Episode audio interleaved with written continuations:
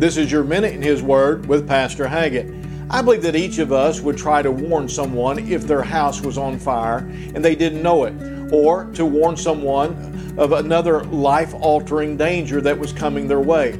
That's why, as a Christian, we're to warn people of the last days and the return of the Lord, sharing with each how they can escape the judgment of God and be able to have a home in heaven forever.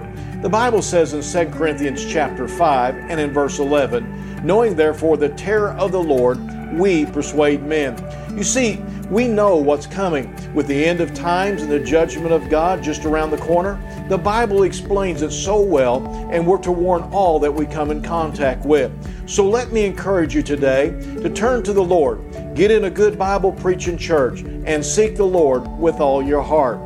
That's been your minute in His Word. And if you don't have a church home, come pay us a visit here at Calvary Baptist Church in Marshall.